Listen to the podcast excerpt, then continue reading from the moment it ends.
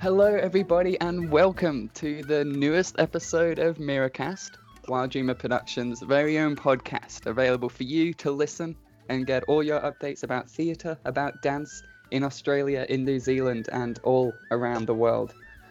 And I'm your host today, I am George, and I am joined by the one and only Paul Menas. Paul, hi! Hey George, how's it going? I am blummin' fantastic. How are you, my friend? About the same level, keeping it together, you know, busy life. Busy is good. Absolutely. Always best to keep working, keep doing amazing things, and staying busy in some of the most exciting spaces in the world. But yeah, for some people who might not know who you are or what you get up to for Mira and Wild Dreamer, give us a quick introduction. So I play the lead male character Krishna in Mira, and I'm basically going to be on stage the whole time as a living statue. And the role in the play is Mira's lover. It's the immortal god that the mortal Mira is in love with. And yeah, that's basically my role in it. And it's been really interesting. Yeah, it is, because I know that obviously compared to the show last year, we did have someone playing Krishna, but a lot of the time on that stage, we had just a statue that was making that representation. But this year, we have your beautiful face and your beautiful persona that will be on stage instead. So how originally did you get into Mira? How did this all start? So originally, I was just going to be the background photographer, videographer for the production and just helping them out with some marketing stuff. But on the third day of audition, I think it was Chumko or someone who mentioned to Arti about like auditioning me to be Krishna, and so they got the idea in their heads and got me to do a little audition. And I was kind of resistant at first, but it took a bit of convincing, and I decided to go for it. You know, it's something new, something different, something I'd never tried before. And I'm always into learning new things and trying new things and having new experiences. So I decided, you know, screw it, I'll take the plunge, and it's been great. That's awesome. And I know probably definitely a good idea, because once Arti gets an idea in her head, it's pretty hard to shake that off her. She is a driving force, a train with no brakes that will not stop until she makes it what she believes. But you said a bit about how you were originally only coming into the production to do some photography, some videography and things like that. I'm sensing these are passions that you also have as well as performing. Yeah, so that's basically how I make my bread and butter. I'm a video/photography producer, whatever you could call it. I generally just describe myself as a digital artist, because everything I do is basically mostly on the computer. Yeah, it's something I've been doing for the last 3 years that I kind of fell into. I was always into like arts and creative stuff, and yeah, from childhood basically, and so this is kind of where I've landed up. And you know, I've gone through an entire process my life of figuring out what I want to actually do with the stuff that's constantly flying around my head, and so ended up landing in photography and videography as my main gig. And is there a particular style of photography that you just love above all else, or is it just taking photos is that's all what I love doing? Particular stuff, not really. Like the stuff that I photograph the most is probably like stuff for like hospitality, and so that's like a lot of like food and drinks and like people having fun and getting a bit silly, and I quite enjoy that. I if I'd say I have a style, it's sort of like really like realistic, gritty style. I don't like stuff that's like highly edited or filtered or made to seem like fake. Yeah, like the stuff that I find that's the best in my work is the stuff that some other people might see as like kind of like low quality or whatever. But yeah, I enjoy stuff that feels like grungy. I feel it's much more real. It is. Yeah. I've personally seen your Instagram, as I'm sure many people have, and so many of the photos on there are just, they're not anything crazy flash or anything just so wild, but it's just almost this toned and like muted set of photos that are just almost like sum up obviously what you get up to in Auckland and the different things that you go around doing, but they're just very succinct, high quality, simple, beautiful photos. So it is. Thanks. You have a great talent there. But something else that I did notice whilst having a look through your Instagram, which I think you might have touched on, was a lot of cocktail drinks as well. Now, obviously, this can only mean one of two things: either raging alcoholism, or you have a second talent that you haven't told us about. Do you? A bit of both. What's going on there? I do like more than the occasional drink, but also like I do a lot of stuff for, like, bartenders and like hospo stuff, because that's an industry that I've realized doesn't get enough credit or like enough respect from people. Like the hospo industry is like one of the biggest in New Zealand. People don't really like give them like the credit that they deserve, like with how hard they work and how much time and effort like they put into their craft. And so a lot of people who do photography and videography especially don't really go into the industry because there's not much money there, but I decided to focus on it just because, you know, I like the people and I like their passion and what they do. And yeah, it's been great so far.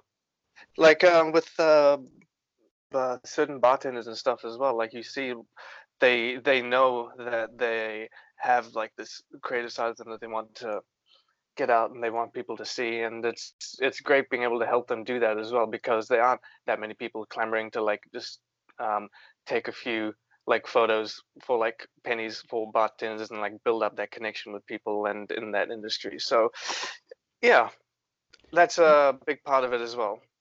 Yeah, just making the connections with people, of course, and that's a big part of, I guess, you know, making the most out of anything that's being done, especially with our time at Mira and Wild Dreamer, it's all about just that connecting with people and leveraging our different passions and skills to bring to life things that are much cooler than what could be done on our own.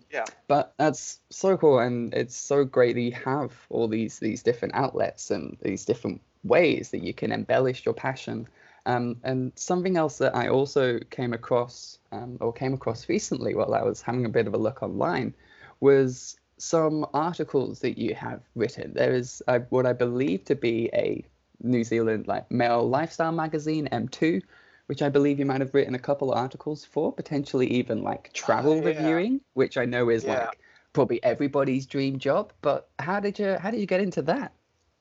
Oh, that was again like a lot of the cool shit that I get to do is just like by coincidence. So a friend of mine started working for M2. He's like, hey, we need a guy to like do photos and videos and stuff. And so in a month I was like sent on this cool trip to Hong Kong to see the Formula E races and documented and make a couple of videos, take some photos, and then they wanted me to write an article about it. And it was like the first time I've ever written anything professionally, and it ended up being pretty easy and ended up being pretty good, and I quite enjoyed it. So like I said, I'm always trying to do new things and learn new things, and I've always wanted to get into writing, and I kind of do that on my own, but it was interesting like doing that for the first time, doing it like in a professional scale for like a very specific goal, and centering around like the trip to Hong Kong. Yeah, so with all these different things that you've done, obviously like writing, lots of photography and videography in tons of different capacities, are these skills that you just picked up along the way? Did you go to film school, or how did that like original journey kind of pan out? What did it take for you to get to this point now? Well, I've always been a bit, I don't like, without, you know, sounding like I'm, you know, tooting my own horn or whatever, like I've always been like on more lean towards like the creative side of things, and it's always been like something that I've enjoyed doing. Like, hey, this thing that I did is now here in the world, and it wouldn't be here if it wasn't for me. Almost like a bit egotistic, but ever since I was little I enjoyed like drawing and doodling, and so my mom sent me to like a few like art classes, and I was in India and I really got into that. And then just before leaving India, my auntie came over from New York and dropped 200 comic books in my lap. And so I went through that and started like copying out drawings of Superman and Spider-Man. And from that age, I wanted to be a comic book illustrator. And then, yeah, coming to New Zealand, I started like drawing more, started expressing myself creatively more, because you can do that more in New Zealand than in India.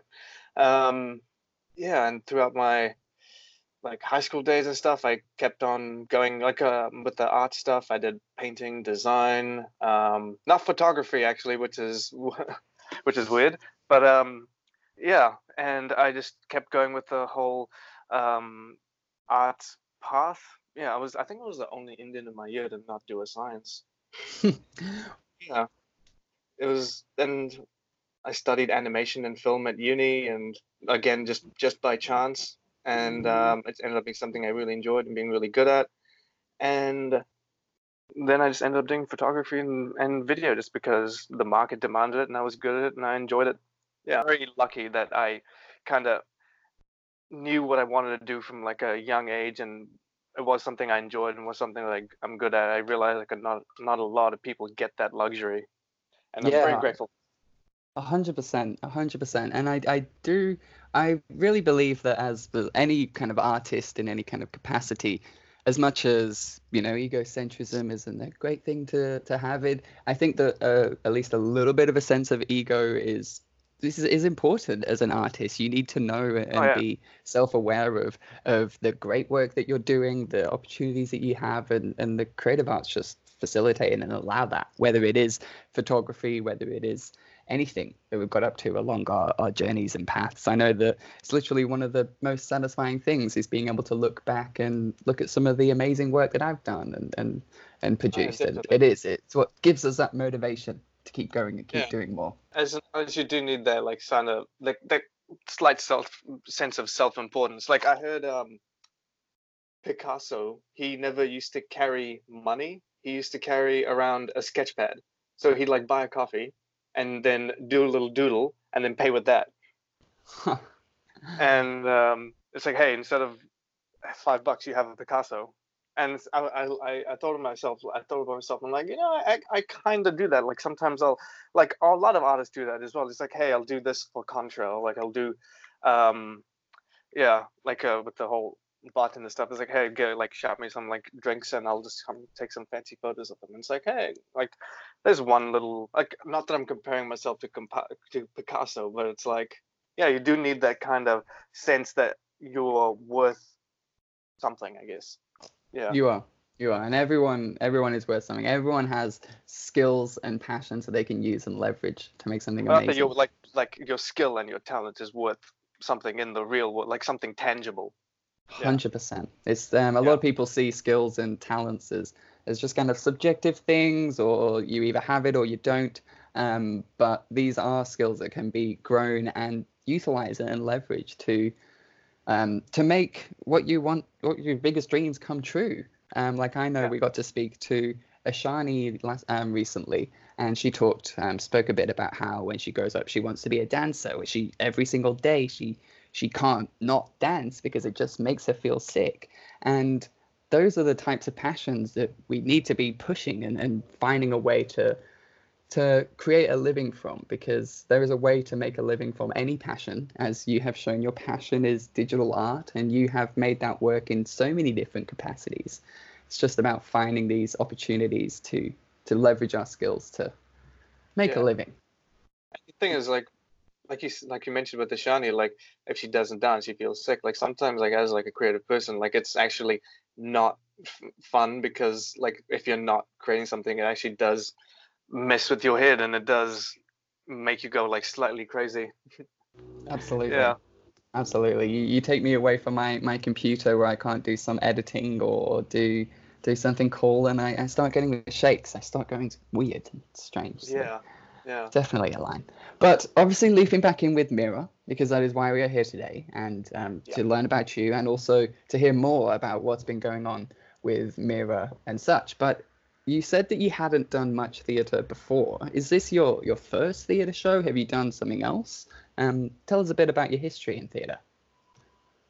So history and theater is basically zero, apart from like a couple of primary school plays. Yeah, I did. I did drama in year 12, but that was mostly like a blow-off class. It was fun though. I learned a lot because it was very loose. It was basically. Have you seen that show? Whose Line Is It Anyway? Yes. Yeah. So that was our drama class. Basically, our teacher would be like, "Hey, here's a scenario. Go do that. Get on stage. Do that. Make it entertaining." And that was fun. That brought out like a lot. That actually is what got me into sort of like thinking about like acting and drama and stuff as a career. Like, because it was, again, you're kind of creating something from nothing, and I found that very interesting. Like the whole improv theater sort of thing. But apart from that, no theater. Mostly like stuff in like short films. I was like in a couple of short films that we did at uni, and then as like a bit of like side cash, I like did like background extra work in like commercials and TV shows, like Power Rangers and some like other little commercials or whatever. Yeah, and that's, yeah. So not too much experience in the world of like acting and theater, but it's something that I've always been interested in, and something that's always been at the back of my mind, and I thought I'd be good at. So again, learning new things, doing new things. I haven't come across anything like creative yet that I haven't like been at least decent at. So yeah, are there any? Yeah. Obviously being in one of the biggest roles in the show now, are there any like things you've had to learn, any skills you've had to pick up along the way, or anything that's been kind of a bit more challenging part of the journey? Definitely the dancing. I've never been much of a dancer in like the very technical sense. I know like everyone can like do some moves and stuff, but like me following choreography and very specific dance moves, that's never been something I've done before. And so I think that was the biggest challenge, because it's like a different part of like my brain that I needed access to make that work, I guess, because my brain works very like technically, and very like I like to know the steps. I like to know, you know, what's like each move, what it takes, how I'm gonna execute it. And so I get kind of hung up on that, and then kind of I need the emotion to like flow out of that after I know the moves. Like you know what I mean? Like you get the technical stuff down. You get hung up on the technical stuff is what I do. Yeah. Yeah. And whereas theater is all about showing that emotion, which I am not that great at, but that's something I've had to learn. That's been the biggest challenge. Yeah, I know that I sometimes get very, I'm a lot more to get task oriented than I am to remember how I am, you know, facing the world. And a lot of the time it is easy to get caught up in overthinking what I'm doing. I know that you guys have a very innate and special skill to be able to not only think about everything that you're doing, but also perform and make it just that spectacle to watch on stage. It is really great. But how are your confidence levels? Are you going to be okay to stand on stage in front of hundreds of people? Have you done that before? I can't think of a point where I had to like really do. I mean, I have done stuff in front of audiences, and actually that launch evening, I was kind of nervous about that, but yeah, again, I guess I just had to flick a switch in my brain where I was like, okay, it's not like these people are here to see me, they're here to see a performance, and all I gotta do is do that and everything will be fine. And so I guess like the whole confidence thing comes from confidence in like the process, and in what you're there to do, and in what people's expectations are. Yeah. Yeah, I don't know. It's weird thinking about how people get on stage and like try to hype themselves up and try to give themselves that extra boost to go and do something. But like I said, like once I know what I have to do, once I have the technical stuff down, once everything I see stuff lined up, the confidence just follows, because I'm like, okay, I know my shit. I know what I got to do. Let's do this. Absolutely. And whether that's in front of no one or in front of 1,000 people, it doesn't make a difference, because it's just the only one in control in that situation is me. Absolutely. Yeah. Absolutely.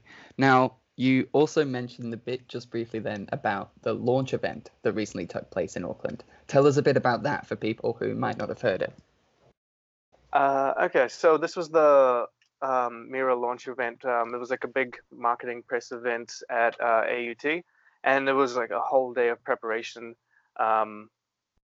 getting the casting and the crew together to make this big presentation to a bunch of people from the media and some celebrities. The mayor was there. Basically showing a bunch of influencers what Mira is about and getting the word out. And it was a really interesting day in general, from start to finish, seeing people, seeing people who I hadn't seen at rehearsals and stuff, who because I do a lot of the acting rehearsals and then just one-on-one dance rehearsals with Arti, and so I don't get to see the other dancers and the other actors who do their own thing. So this was the first time everyone kind of came together. It was interesting seeing. It was the first time I got a sense of the scale of the production, actually, which was really cool. And seeing everyone progress throughout the day, getting their costumes and makeup and stuff on, and getting to see what the final product might actually look like, and knowing that what I'm part of now is actually something way bigger than me. And I actually put a bit of pressure on, because I've actually got to step up, because this thing is actually pretty significant, and there's a lot of people put a lot of work and effort into this. It's okay, I gotta step my game up, and I think that also had an impact on the confidence levels and stuff. No, it really will. And as we just get closer and closer to the shows, these things are just going to start heightening even more. I know that it was genuinely one of the most memorable experiences of my 2018 last year was watching the Mira journey and watching it evolve, and then just putting together and piecing together this show. And then we had our costume rehearsal and everyone was in their costumes, and it just became so much more real. And then we kept edging closer and closer, doing more of these different kind of events until the end show on show night. And it was absolutely mind blowing to just witness these hundreds of people that had been working endlessly. And you saw little snippets here and there, costumes and sets, but now it's all here on stage, and it is honestly one of the most marvelous sights to behold, and to not only have witnessed all the hard work from you guys that has gone in up until this point, but to see it all come together and just so magnificently. It's one of the best sights, and I can't wait, Paul, for you to be there on stage and performing as well. It's going to be one of your most memorable experiences, as will anyone who will be there to witness and watch as well. No doubt. But we've seen... We've obviously seen some pictures of you. We saw some videos of you at the launch event, and we've also seen some pictures of your Krishna counterparts like Sebastian and Heath and a lot of these other casts, especially some of the guys from Auckland that will be performing as Krishna. But one key or identifying part or unique part of Mira has to be that costume. It's what makes Krishna what he is. And obviously last year, it was a statue, but this year we have a person who is representing that figure. So tell everybody a bit about the costume that you'll be wearing, or more lack thereof, if such. The costume I'm wearing is basically just I actually do not know the word for it. The blue puffy pants. I don't know. Kind of like a that. Silk. Yeah. Kind of yeah. And the Krishna's legend. I don't know what I'd call legendary, peacock feather in his cap. And I'm going to be body painted gold and blue. And I think the idea was to get me looking as authentic as Krishna is described in the scriptures, which is sort of like a goldish pale blue hue to him. Yeah. And so, I'm going to be on stage, just the blue puppy pants, peacock feather, a big heavy necklace, and shirtless the whole time. So, that's why I've been hitting the gym quite hard.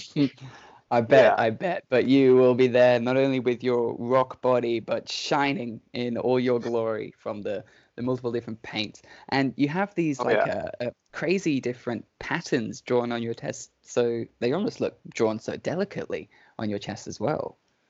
Yeah. So it was a pretty interesting process, like watching the makeup girls, do the patterns and the makeup and get me looking like I did. It was like this cool stencil they put on, and they showed me like their inspiration, and again as an artist I was like I could see their process, you took a bit from here, you took a bit from there, you got your reference images together and to create something unique, which is pretty cool. Yeah. That's so cool. It's a massive credit and a huge shout out to Sapphire Artistry and Meenal Reedy. There are some of our makeup team in Auckland that are supporting us this year. They are doing an absolutely amazing job. But how long does it take to get all the makeup up from start to finish? Let's see. I think it took at least a couple of hours, because you got to get your first coat. It's like painting a house. You got to put the first coat on, then you dry, and then second coat on, then you dry, then you do the detailing, and then you let that dry, and then you do touch ups, and and then I can't really sit down much for the rest of the day. Have to stand the whole time. Hey. Yeah, but it was really cool, because putting on the costume is kind of like putting on the character, and you feel different. At that day in TAPAC, I was just walking around in my short shorts around all these other people just going about their own thing, getting the makeup and costumes on, and it was a great way to get comfortable with myself and the character in that situation, because it's hey, I've been walking around a few hundred people today, just based on half naked. I can do this on stage. Yeah, maybe you just need to. Yeah. Maybe we need to get you into character. Maybe once a week, where you can just go do your grocery shopping. You just go get some new clothes, get some new shoes. Just live your week. Yeah. Do your photography. Just in the persona of Krishna. Just get you mentally prepared. Yeah, let's go shopping and let's go to the mall and just in my short shorts, and that's it. Yeah, no better way to build your confidence. I think. Anyway. Yeah. But Paul, I know that I absolutely cannot wait to see you on stage this May and June. Should everybody be buying their tickets? Oh, of course. They should head to you can get them off the ASB Waterfront site, or they should be links on the Mira the production website as well, and on the Facebook page, and anything that people have posted about Mira as well, they'll have a link to where you can get the tickets. And grab your tickets as soon as you can, and because the show is coming up quickly in end of May, start of June, so it's gonna be big. And yeah. I went to the theater and had a look as well, and it's a pretty nice theater. Yeah, it looks great. Yeah, I've filmed a couple of things there as well. It's a really cool venue. Oh, I can't wait. I can't wait to see the theatre. I can't wait to see you. I know all of my tickets are organised and sorted, but you're totally right. You can head to ASB's website. You can head to Wild Dreamer Productions website. You can literally just Google Mira Auckland. We'll come up. Book your tickets. Be there. See me and Paul and the entire cast, full of passionate local creative professionals from Auckland, working to bring this production to what it is. But Paul, thank you so much for your time today. It's been an absolute pleasure to talk to you. Same here. And I know that I, along with everyone else, will be looking forward to seeing you perform on stage as the Almighty Krishna. Yep, it's going to be an experience. I bet it will. Now, Paul, thank you so much. We'll see you soon. And thank you, everybody else, for listening to. We'll talk to you all later. Thanks, George.